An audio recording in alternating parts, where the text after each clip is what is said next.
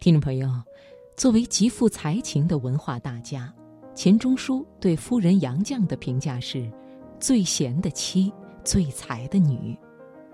而杨绛这位曾经历经一百零五个春秋的世纪老人，不仅才华横溢，而且率真幽默、妙语解疑，令人永远追忆和思念。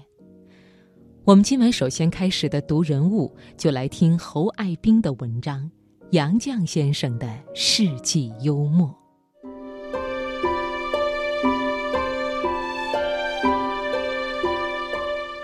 在他们的故事中感悟时代，从他们的成长中获得力量。财经夜读，读人物。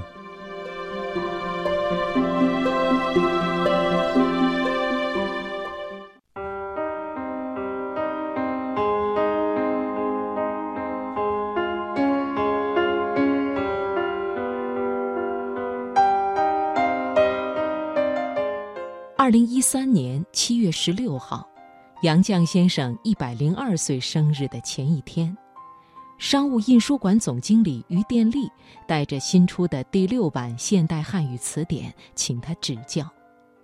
得知新版词典收录了“宅男”“宅女”这些新词时，杨绛先生幽默地说：“我老待在家中就是宅女了，你们说对吧？”一句话顿时把大家逗乐了。杨绛年轻时是出名的美女，曾经有许多青年才子追求过她，但是在没有见到钱钟书之前，杨绛一直没有接受过任何男性的爱意，直到在清华邂逅了文弱书生钱钟书。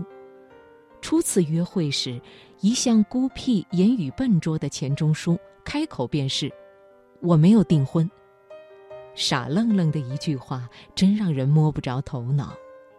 而杨绛却心有灵犀地说：“我也没有男朋友。”两个人很快就坠入爱河，喜结连理，可谓天作之合。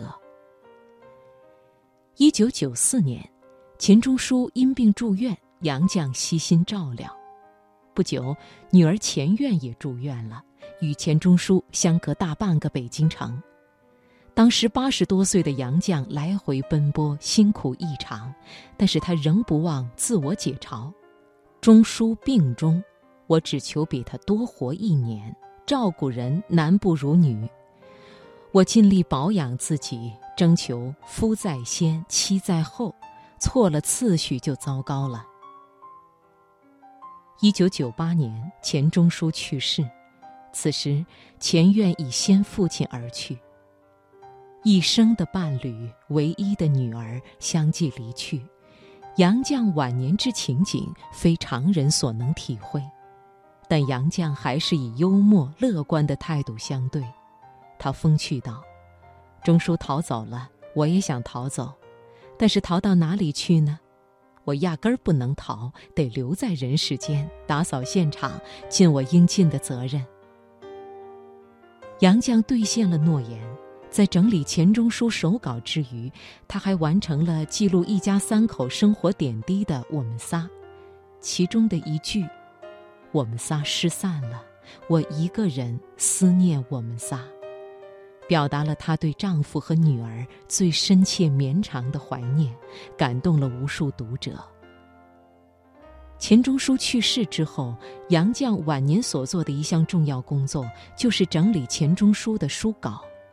当时谈起这一事情，杨绛曾幽默地说：“我现在要做的事情很多，那么多的事只有我一个人来做。我现在是绝代佳人，这个家是家庭的家，不是绝代佳人。我没有后代，我不去做就没人能做了。”二零一一年十月。经杨绛精心整理的《钱钟书手稿集》全二十册，由商务印书馆出版发行。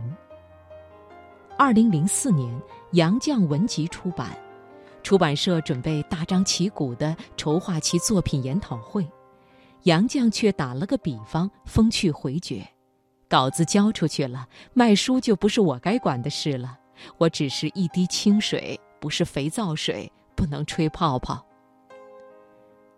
多少年来，杨绛和钱钟书谢绝了众多的国内外活动邀请。每每有人来请，杨绛总是幽默推辞：“我们好像老红木家具，搬一搬就要散架了。我和钟书已打定主意，今后哪儿也不去，就在家里看书写字，很惬意的日子啊。”从小的好友孙艳华，傍晚散步时常与杨绛相遇，双方总是摆摆手以示问候。